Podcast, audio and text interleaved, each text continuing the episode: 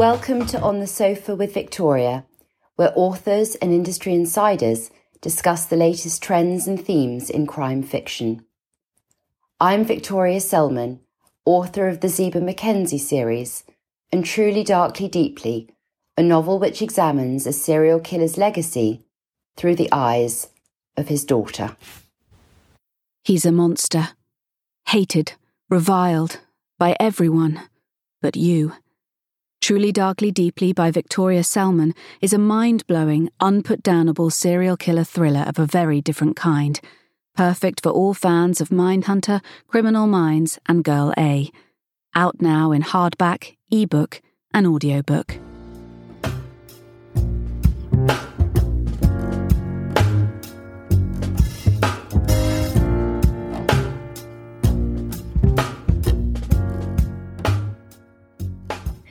Today I'm on the sofa with three wonderful crime authors who have all worked in journalism before turning their hands, or should that be pens, to fiction. Fiona Barton was news editor at the Daily Telegraph, chief reporter at the Mail on Sunday, and senior writer at the Daily Mail. And she's won Reporter of the Year at the British Press Awards. Sarah Sultoon was an award winning news executive at CNN a three times Peabody Award winner, an Emmy Award winner, and the recipient of several Royal Television Society gongs. Simon Mear has worked at the BBC and the Telegraph and won the Commonwealth Broadcast Association's World View Award and the Kay Blundell Trust Award. Welcome, ladies. Thank you for joining me on the sofa. I must say, it's rather daunting to be in such esteemed company. I mean, my God, I should add all those awards up. How many have we got together between you guys? it's rather a lot. Uh, but welcome. It's lovely to have you with me today. Thank you for joining me. Thank you. Thank you. Thank you. um, looking online, it was very interesting. Um, you could there are a number of courses teaching you, and this is a quote, how to think like a journalist to improve your writing. And that's actually the title of one of the courses. And it made me wonder what journalism teaches writers of fiction. And I'd love to unpick that with you, if, if I may, today. Um, and particularly, I mean, let, let's start with um, the actual way of approaching a novel, what, what it's actually taught you. I mean, the, ta- the course, for example, talks about knowing your audience, stirring up emotions, finding your angle how how has it affected you? I mean, obviously the transition from from journalism to to novel writing. Uh, well, it was certainly a crunching of gears for me. Um, I know a lot of people think journalists write fiction all the time, but it's just not true. And uh, so I found it very useful and very difficult. Hmm. Um, so the useful were I'm not frightened empty page. Um, mm. You know, I can, I'll, I'll set off um, writing, um, and I love research and uh, all the rest of it, and angles, etc. Mm. And uh, the difficulty was inventing. Okay. Because I just I found it very difficult to allow myself to do that for a bit, so um, that was hard. But and also um, the length. I mean, yes. I'd never written much beyond two and a half thousand words before, and uh, and there I was trying to write eighty thousand. So I had to learn the drip, drip, drip. Mm. I had mm. to um, stop telling the whole story in the first paragraph. Uh, but the good thing was that um, you know you've got a lot of dialogue in your head already. You know from the many interviews you've done, uh, yeah. uh, you, you know what people sound like. So those were, yeah. I mean, it was two sides of the coin for me, but uh, I don't know. and actually, it's else. interesting, isn't it? Because you talk about length, um, and you know how obviously in a in a news article you said what two and a half thousand words. So you obviously well, have that a feature. Goodness, a feature. Was, I mean, I, am not a journalist at all. You can tell. Like seven hundred, yeah. But I'm wondering if that succinctness is something, in fact, you also bring to the page. I mean, thinking about your writing, Fiona, particularly. I mean, the child, which I I loved particularly um, and the widow, of course, as well. I, I remember um, reading and, and, and devouring uh, way back when. Um, but one of the things I particularly loved about your style was the cleanness of it. And that's something that's so often a feature of, of, of writers who are journalists, isn't it? That you you paint a picture, but you do it in that very clean, succinct sort of way. Do you agree, Yeah. Simon? Every Simon? word has to count. yes, every say. word has to count. Yes, Yeah. Mhm. Simon, you're That's nodding. Oh, yeah, I agree with everything that Fiona said, and I can completely relate to it. That's exactly how I felt. Because Yeah. um, so I started out in local papers where 400 words was a news story, Mm. and then, as Fiona said, two and a half was later on if you wrote a feature for somebody like the Guardian online. Um, so I was so used to being succinct that I was always underwriting. yeah. Um, and I was great with dialogue. I could figure out what to say. But then the other thing was um, I wasn't very good at um, a lot of description because you add color quite Yeah. succinctly. And then you're like, well, I've written this chapter in 1500 words and is that long enough? Because maybe it should be longer. yes. Um, so the succinctness, definitely. And also the um, finding a hook for every chapter because that's what we're trained to do, isn't it? Sort of yes. keep the momentum going and, and um, keep the reader's attention. Yes. Uh, so yeah, everything that Fiona said, I completely agree with. I feel so much better um, that I'm not alone in this. I thought maybe it was just me. the dialogue is so interesting though as well. I mean, the approach to dialogue, because you're right. I mean, and actually, I mean, I, I think dialogue is hugely important in a novel, and it's something I like to bring into mine. I think there's something about white space on a page, isn't there? That somehow it's easier for the reader's eye and it feels less daunting when it is a text is broken up by an active scene. And I love to do that. But it's something I've really had to teach myself. And it's um, the idea of how we speak in real life isn't necessarily the way we want to speak on the page. I mean, if you listen as we as we all do as writers, let's be honest, we eavesdrop, don't we? It's one it's it's only one of my favorite things to do. Maybe it's just me. But you know, if I'm waiting for someone in a cafe, my my ears are waggling on the conversation that's going on behind me. But that conversation is never one you would transcribe word for word on a page, is it? And No. it's I I No, guess that people yeah. rarely say what's on their mind. They talk about everything else, but the thing that they really want to talk about. So, that's um, and that's one of the things about dialogue, and, and I think that's what makes great stories or great character development, where yes. it's sort of like if you're having an argument. I, my husband and I had a disagreement the other day about a chocolate flake, but it, it really wasn't about the chocolate flake. It was about Yes. everything else. Yes. Yes. As a journalist, you're so used to interviewing people and listening to them that you learn the rhythm of uh, dialogue. You learn the rhythm of conversation. I think Sarah would probably agree. I do, but I I have actually found being a journalist desperately unhelpful. Oh, Um, really? Yeah, I mean, it, it's probably given me two strengths that I wouldn't have had otherwise. And one is that I think all because I've also only ever worked in television, so my Mm. writing is, is all my journalism writing is completely based on writing to picture, which is a very different skill set. And um, you know, like Fiona said, everyone thinks that a lot of people, not everyone, hopefully not everyone, thinks that journalists write rubbish all the time, and of course that isn't true, and we don't. And there's no place to hide in in television because if it's not in the frame, you can't address it. You have to write the picture. So that from that point of view, it can be even harder. But I found being a journalist really quite difficult. It's impossible to sort of pull yourself away from what you maybe have experienced in the past and remind yourself that if it's crap, you can invent it and change it and better it. It's a really, really ingrained impulse that you have to fight against all the time. The only thing that I have found really useful is I've had a lot of experience in different places. So I've been able to draw on that in ways that I wouldn't have been able to had I not been a journalist to start with. Can I? But pause otherwise, it goes against against 'cause- every impulse I've got as a writer. Mhm. Yes. I don't But the writing to picture true. is very interesting. Can we talk about that a little bit, actually? Because as a as a non-journalist, that's that's something that's um that's interesting. Can you can you explain to to listeners what we mean by writing to picture? when when when you when you're writing for television there's two things you're doing you're either writing you know intros and outros and you know much like what you've read just introducing the three of us Mm. introducing a guest and then preparing your questions and what have you. Mhm. but the majority of the writing you're doing is is writing to picture. It's writing to the video that your camera your camera person has shot. It's writing to the scene behind you or you know preparing to narrate something that you know is going to happen in the location that you're in Mhm. things like that.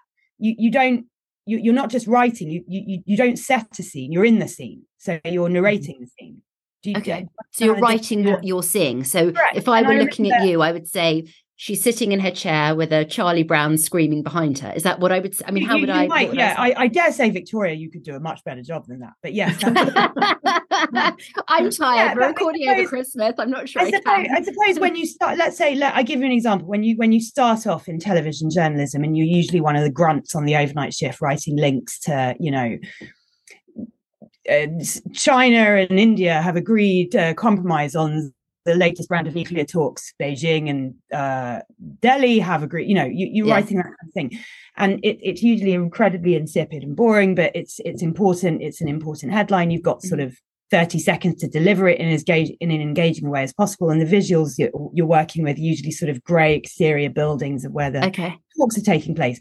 But if you suddenly started talking, I remember writing a link like that. And I think it was, I'm, I'm going to get the context wrong, but I got distracted by this sort of cultural reference in one of the news wires that I was referring to, which was referring to Korean pickled cabbage, kimchi, contrasting it to another local food stuff of the other place I was writing about. And I so I decided to go off script and write a bit about the cultural um, aspects of the places that I was writing about. And my producer just said to me, What are you doing? We don't have any pictures of Korean kimchi. You can't Ah. talk about Korean kimchi when you're not right. You, you can't write about it if you're not Okay. showing. So you can only write about what you're seeing. But here's a question, and actually, Fiona and Sima, I wonder if this is the same. I realise obviously you, you you're less focused on the television side. Actually, that's not true because you were on the TV side, weren't you, Sima, with the BBC? So, actually, this this is relevant. so I've, I've Mm. worked in both, so I Mm. can completely relate to what Sarah's saying. And I remember leaving local papers, thinking I was a fantastic journalist, going into telly and doing that awful breakfast shift where you're writing those Dreadful, dreadful. those horrible things about what's going on. And then I remember I thought I was fantastic, and um, the uh, presenter had dr- written on my script in red pen to correct me because that because you can't write about what you can't see.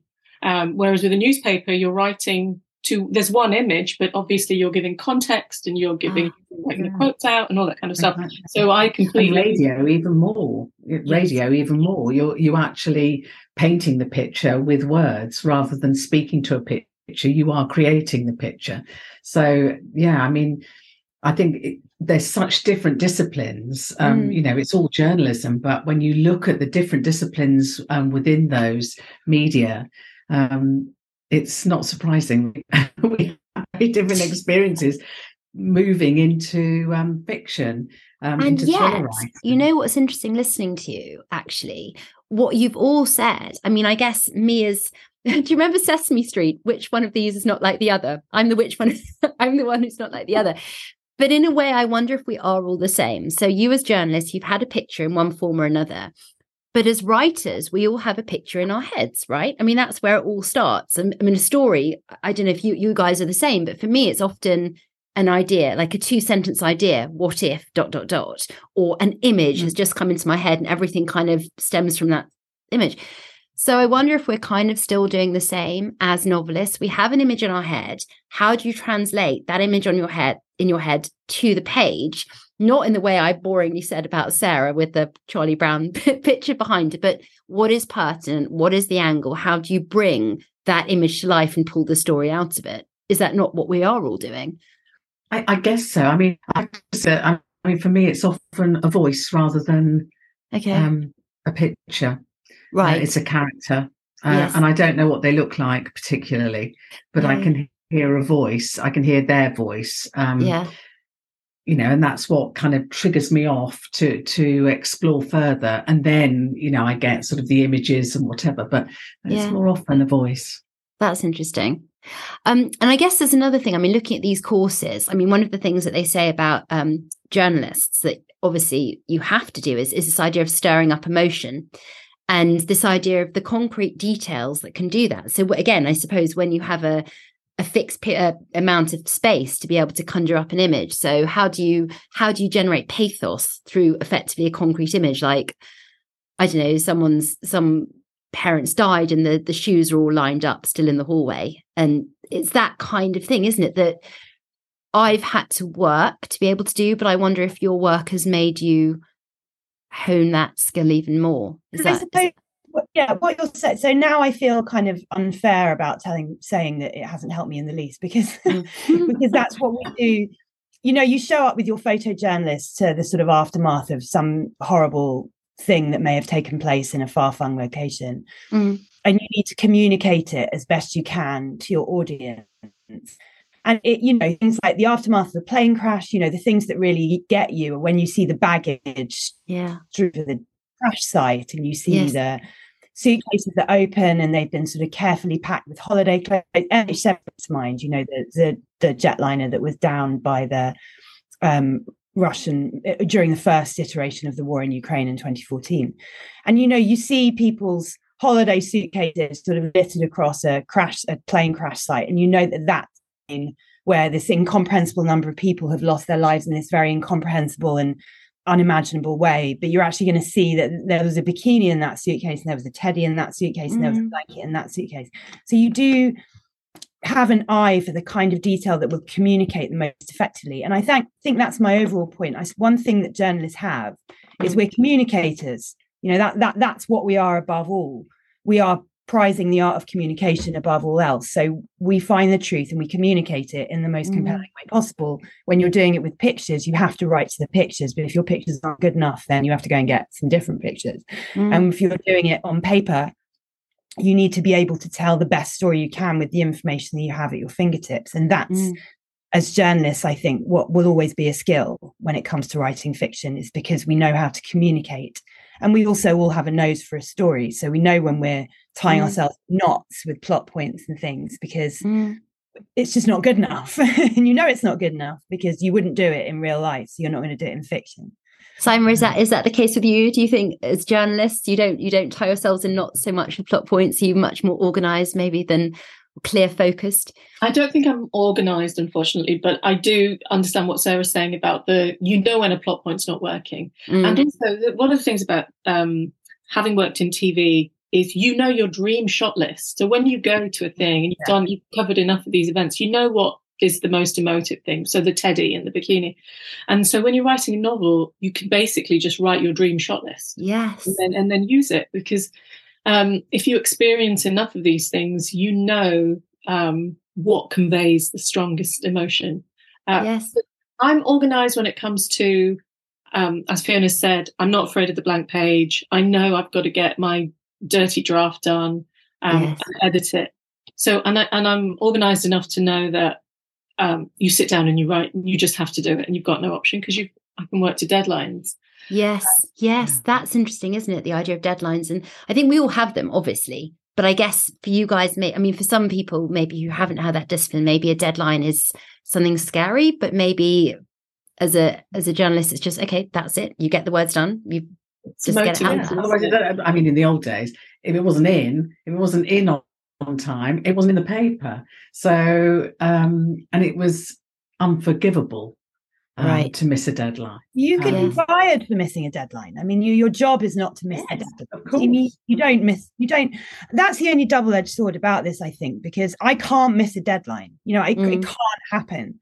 mm, I consequently think I sometimes turn in. I could do better. I just haven't Oh, but Sarah, don't you think we I've all think that? I turned mean, in. Every draft I hand in, I mean, you must all have this afterwards when you get the notes back, the copy edits, and when they say you can't make any more changes, don't you get that point where you read over, oh, but I really want to change this? There's Yeah, always I- more we feel we could do. I look at my work now and I'm like, I need to edit this now. yes, I can't read over stuff I've written. It's too painful. I think it's just something I, I remember Fiona Cummins said to me once, Mm, and she was also a journalist and is now of obviously a success, Mm. very successful writer. And she said to me, "But could you hand something?" I couldn't. I, we were talking about deadlines, and we were talking about the sort of sword of Damocles of deadlines.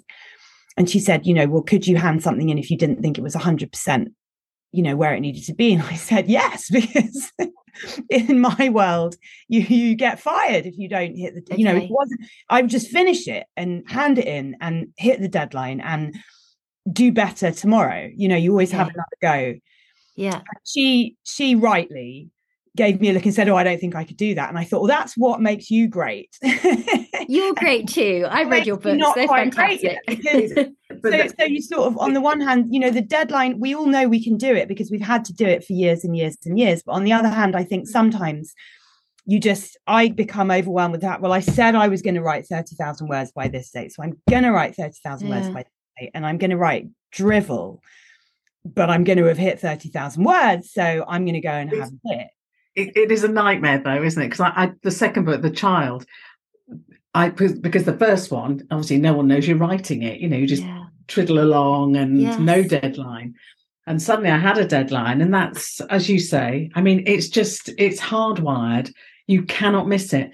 And so I rushed to finish it and turned it in, thinking, I don't know about this. And uh, there was, you know, the ominous silence when the editors got it, and you thought, oh no. Anyway, back they came and said, "Would you like a little bit more time?" And, uh, so sweet. So I rewrote the whole second half of the book, forty thousand words, Wow. and I learned from that that you know you've got to say, "I need more time," um, and it's okay. Um, you know, it's very hard though, isn't it, you. to to say It's so hard. I, I hard. similarly have have it painful. You know, I'm on book number four and have learned that you know less is more. Sometimes just just have a day off. Yes. You, you know, just let let the thinking material is writing. a little bit. You know, mm-hmm. maybe encourage yourself to dream about. You'll get yourself out of the funk, and it will be better. Yeah. Don't just kind of put your head back on the grindstone and grind out your mm-hmm. two thousand words a day because they'll be rubbish. No. But it's so difficult to do it. Do you? That's interesting though, because I also I'm a I'm a bit of a deadline freak, even you know, despite not being a, a journalist the way you guys were. But I don't know. I actually have this idea you can't edit a blank page, so it's actually better to get those words down, step away, and go back. I'd rather do that than just wait and wait. And I always find that works. I mean, I guess everyone's different, aren't they? I mean, that's that's almost the thing. So I've I'm really pleased to hear all this because I, for the first time in my life, have pushed a deadline. The first time in my entire life, and it's for my new book. Um, and it was due in at the end of this month, and I've had all kinds of things going on, including six children. Um, and I'm with you where I've got a really bad first draft, and I've been editing. I said to them, I just can't do it. So I feel like, and I, it was awful. It's like, oh my god, I've got to send this email. So I emailed my agent. I didn't even email my publisher, and I said, please, can you just explain? Yeah. And the publishers are fantastic. Uh, but it's taken real growth on my part to kind of bust out with that. What are They they, going to they do? Oh my god, what if don't they don't like me and they're going to hate me and they're never going to offer me another They're not going to deal? trust. Yes, exactly. We have in our minds, "We- don't I've we? let you down. I've let you down, so and that's bad." why I wrote an Oh, no, email. Take another six months. Oh, Oh, yeah, oh my okay God. then. But we have this idea, I think, as well, that if you don't meet a deadline, everything else is going to fall apart. So the proofs won't go Mm. out on time, and this won't happen, and that won't happen. But actually, there's possibly more leeway, and ultimately, a better draft is going to mean less editing anyway. So it's probably better to take time. Yeah, Yeah, that's right. It is- it is hard. And I, and also the blank page thing. Um, Ian Rankin always says that you know you can't edit a blank page, Mm, but I write a lot in my head, so I'm editing in my head as I go along anyway. So Mm. you know, people just do it in different ways, don't they? I think I think that And, is the uh, thing. you know, other people do that sort of, you know, mad month of writing where they just throw anything down on the page. I just can't do that because No. it's rubbish. And so I can't, you know, I can't let it go. There's no point in letting it go. I have to edit it and get some Mm. and I think you know we talked about growing as writers. I think that's been a, a growth area for me is realizing that actually there is no right way. And you hear people talking, and you're like, oh gosh, you know they're doing this and I'm not, and what's wrong with me? But we're all individual, and you do just have to do. I mean, obviously, but I think it's having that confidence to recognize it's okay and. As the more you write, the more you recognize what your style. I have a, I have a thing. My first drafts are always rub. I mean, you talked about the dirty draft, Simon. I mean, my my drafts are so dirty. I think if anybody read them, I mean, dirty is in you know terrible, not dirty is in rude. um, but they are so dreadful. I think I would lose any. I mean, you're not writing blue movies out there. I'm not. I no. I tried to do a kissing scene once, and even that was rubbish. So I've given up on anything like that. I just I just kill people now. It's much easier.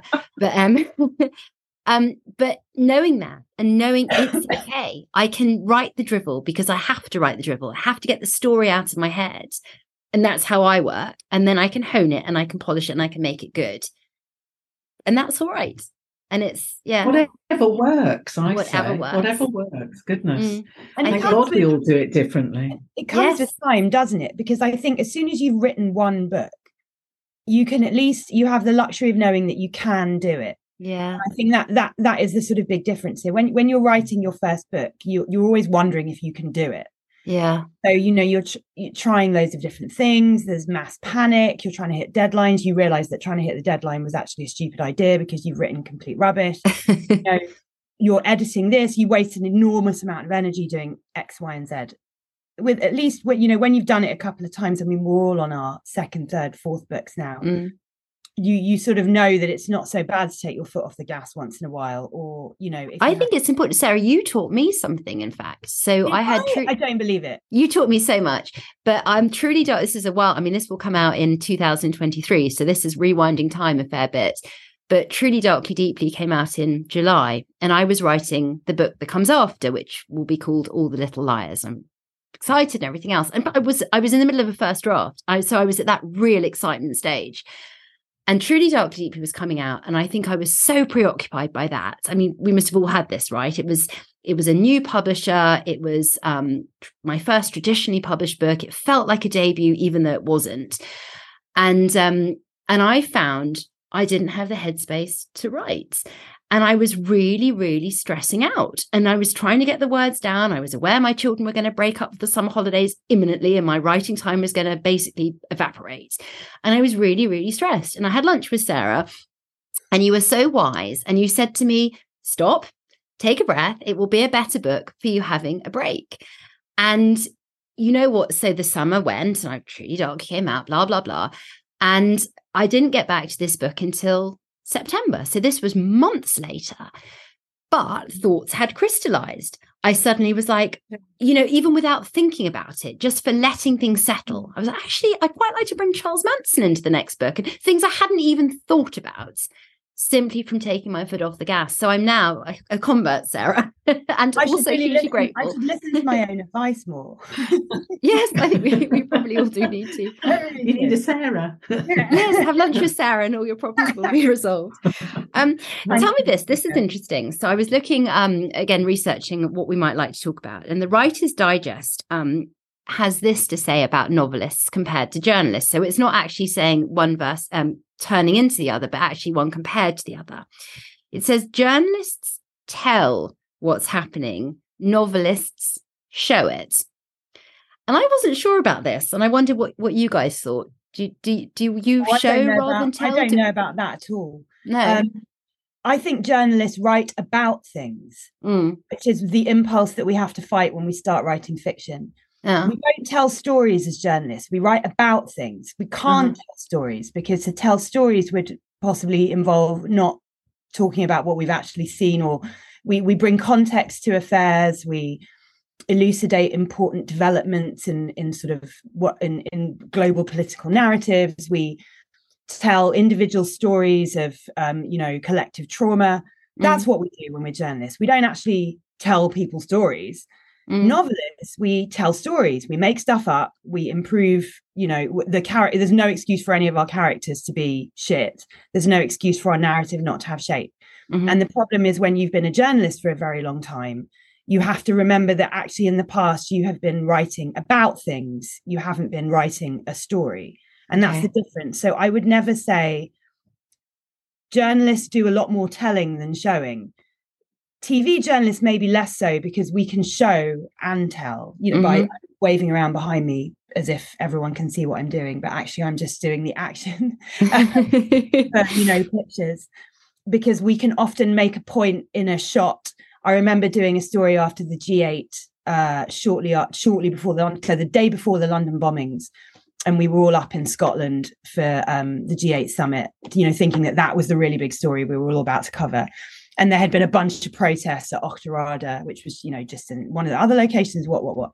And there had been a load of damage done in Edinburgh, and we were walking down the street like a gazillion other journalists were doing. And there was a shot of the shop front, which said business as usual on the front, but a couple of the words had peeled away.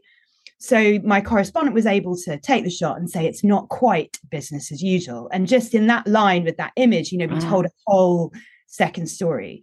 Ah, So do you, do you see what I mean? The balance is completely different. With writers, I'm constantly being told I need to tell more than I've been showing because I'm busily assuming that my reader can see what's in my head. But that's And interesting. I mean, because isn't isn't the because I thing we're always told show don't tell? Totally the other way around. Show really- don't tell. Yes. We would have been the perfect journalist team, Fiona, you and I. The thing, but because the sort of journalism I was doing, I wasn't doing world affairs in that way. Mm. I was doing individual stories often. So I was telling people stories, or they were telling their story. I was interviewing it out of them. I was getting them to talk about it, but they were telling their stories. Mm. Um, I know what you mean. I know exactly what you mean. Uh, you know, when you're writing about world events, um, politics, um, issues, but when it's somebody's, when it's human interest, if you like, um, you know, if it's something that's happened to somebody. So Mm. I think you know I, I've I've been lucky because I've been able to do all of those. You know, I've been able to do writing about, but also um, telling a story or letting someone tell a story, Mm. which I think is why I often use a first person narrative. um, Yeah. because I'm used to other people actually telling the story, not me. Um, you know, as a journalist, you're kind of you're you're listening and communicating what people have told you. So That's interesting. So it's almost like in your head, you're still almost a journalist, like the, reporting on the story that they've they're telling you. In a sense, if it's the first, no, it's interesting though, isn't it? Like for the, long to just discard it. That's the problem. You know, I can no, I think it's br- I'm so jealous of you off, all but, to have. uh, You know, I think it's, it's amazing what you know what you're telling me that you've just, you know, you've the discipline of of being a journalist has given you as writers, um, and it almost comes to you instinctively. How about you, Simon? What do you think? um, my the criticism I get is I need to show more and tell less. Yeah. So I'm in that world of always thinking, okay, how do I show this rather than just writing Yeah. a line? Yes. Um, I do think it's a huge privilege to be a journalist to be able to go up to people and ask them such personal questions. Yeah. Um, and, and I, I don't think I can separate it from who I am. I, I don't think there's a clear demarcation between, oh, I'm a novelist here and I'm a journalist Mm. there. Mm. I don't think we ever stop being journalists, do we? I think it's just a part of Well, fabric. the, the good bits, the good bits that the you know wanting to know and and Mm. loving stories and loving finding out about you know what makes people tick and the Yes. why and the the whatever. But that's also you All that, novelists, right? I mean, It that is, whole yeah. I miss the sort of creative, the, the the creative buzz I used to get from you know curating a news program when I was making Yeah. show when I was working in show production. There was really nothing like it. You know, you have Mm. like this hour of television, all this material at your fingertips, and you're making the most compelling and topical and editorially relevant and agenda setting conversation possible and it was so creative because you were working with so many different things you know live reports news making guests incredibly talented correspondents loads of different locations you know this volatile positioning that you could find yourself in and then all this other logistical information in the background like how much time you've got to spend on a Mm. certain segment and tedious stuff like when you need to hit your ad breaks and things and that there's no kind of creative enterprise quite as layered and as textural and as unpredictable and as exciting like it. And i really miss that. And i don't think you get that from novel writing. I mean you can try and create a world where all those things are happening but it's really hard work. It's too hard for me. And you're not with the team. I mean, that's what no, I you're miss. not. You're just in some sort of tunnel of madness your own Yeah. head. Yes, it does feel like that. I um I one of the reasons I became a storyteller, as in a novelist, is Mm. because I used to be told lots of interesting um, stories that I could never get to stand up. And as a journalist, when you're working for somebody, you're on a Mm. deadline, um, or you you covering assigned a story and those kind of things. You don't always get time to follow them up. Yeah. Um, a lot of them were quite nuanced, and they were stories that um, it would be hard to get to people to talk about on camera. Mm. Um, and I also found that there were, I was finding that people weren't really being moved by news as much as they used to be. When I started out in local papers, you know, you had several editions. Mm. Um, you'd go in at five, six o'clock, and there'd be a new edition at like nine, and it was it just the world was changing. yeah. Um, we were getting sort of. I felt like people were sort of bored of being told they just weren't believing it anymore maybe because we have rolling news and we had the internet and all this kind of stuff um, and i found that stories changed people in a way that news didn't anymore for me personally That's interesting. they to touch people's hearts. Yeah. there's a lot Yeah. of things I, I write about I, I write about privilege and i write about race and i write about patriarchy Yeah. um, they're not easy things to um, make news stories into and get news editors interested in all the time. Yes. Whereas with a novel, I can talk about all these things in fiction, couch them in terms that are not shouty. Sometimes Yes. can be shouty. yes. Um, and And have the space to do it, I guess, as well, right? yeah, yeah. with the background to explain why this person is as crazy as they are, rather than just Yes. say he's Yeah. a crazy person. Yeah. No, it's very interesting. Um, all right, guys. So, last question for you: the the wild card, uh, the desert island, not discs. Now, before we started recording, we talked about what we might like to be asked, and I said I could play it very safe and ask you simply what book you would like to take with you to a desert island. But you all decided you were brave. Fiona's looking at me thinking, "Did I really say this?" um, we decided we were brave and we were going to pretend you three were three crime writers stranded on a desert island and you had to put a headline in the paper that was going out. And we are going to try and work together as a team to decide what this headline should be. So if you're still feeling brave and i'm not sure if you're not just choose a book it's fine. What would our headline be? Hmm. i mean obviously three problem crime now writers is that on a desert we're island gonna- isn't obvious The problem now is you're asking three journalists to invent a headline. yes that's what i'm Yeah. asking you I was going to say, what's the story? Have What's the crashed? story? Were we on a Ah. boat? I need, What is I the need the story? story. I can't just do a headline. okay what is the story then let's let's rise to that challenge Oh. It's what do kind of like a locked room, crime isn't it? writers? Are we what's that? all crime writers? Are we a murder of crime writers? What you are can we? be anything yes you can and are be we are we all together for a random reason or for a particular? I mean, did we all go to the? Oh, same- you see, this is the journalist thinking going in. What's what are we doing here? No, we've got to have Perhaps we all went to the same crime writing festival, okay. and everyone was knocked unconscious by a mysterious um, flesh-eating bug, except the three of us. Ah, and we didn't know why and realized it was obviously because we had some sort of secret healing powers and we obviously that connected the three of us in a way that none of us were expecting and I like the fact that But this what is your story. When you told me you just all been knocked down by a virus a week ago. but i can't imagine why we'd all be in the same place other than Yeah. at a I crime think we were we were all on the Queen Mary lecturing Ooh, as oh. crime writers, and the boat went down, okay. and we ended up in a lifeboat together because we're smart. We know we Yeah. sussed it all out before. got in the boat, and now we're on the desert island. But we may have to eat each other. I don't know. so maybe that's the twist. The flesh eating virus will actually turn out to be people eating flesh rather than yeah that could a lot of flesh eating on this. yes, the island. flesh eating. Exactly. So we could so our headline would be journalists lone survivors of queen mary wreck that's a rubbish headline I'm not reading on. no What's the don't know picture? We've got no pictures. yes, what's your picture? yeah. We've got phones. Let's have phones. We could have Instagram hit. Journalists on Flesh Eating Island go viral or something. Oh, I love it. Oh, I love it. journalists become TikTok sensations. Exactly. Exactly. And like our There you go, we're My one and only time on TikTok as I'm about to die or be eaten. oh golly. We could Guys, cover, this our, was cover our flesh wounds with coconut shells. you could. You could.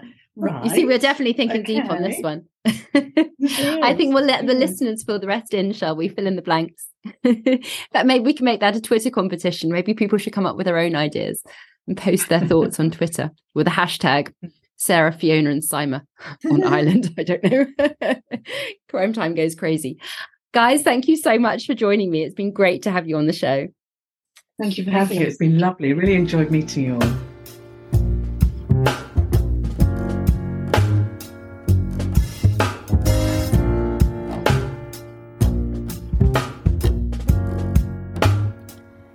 You've been listening to On the Sofa with Victoria on Crime Time FM. If you've enjoyed the show, please do subscribe, rate, and review on iTunes and join in the chat on Twitter using the hashtag On the Sofa with Victoria or drop me a line at Victoria Selman. I'd love to hear from you and hope you'll join me next time.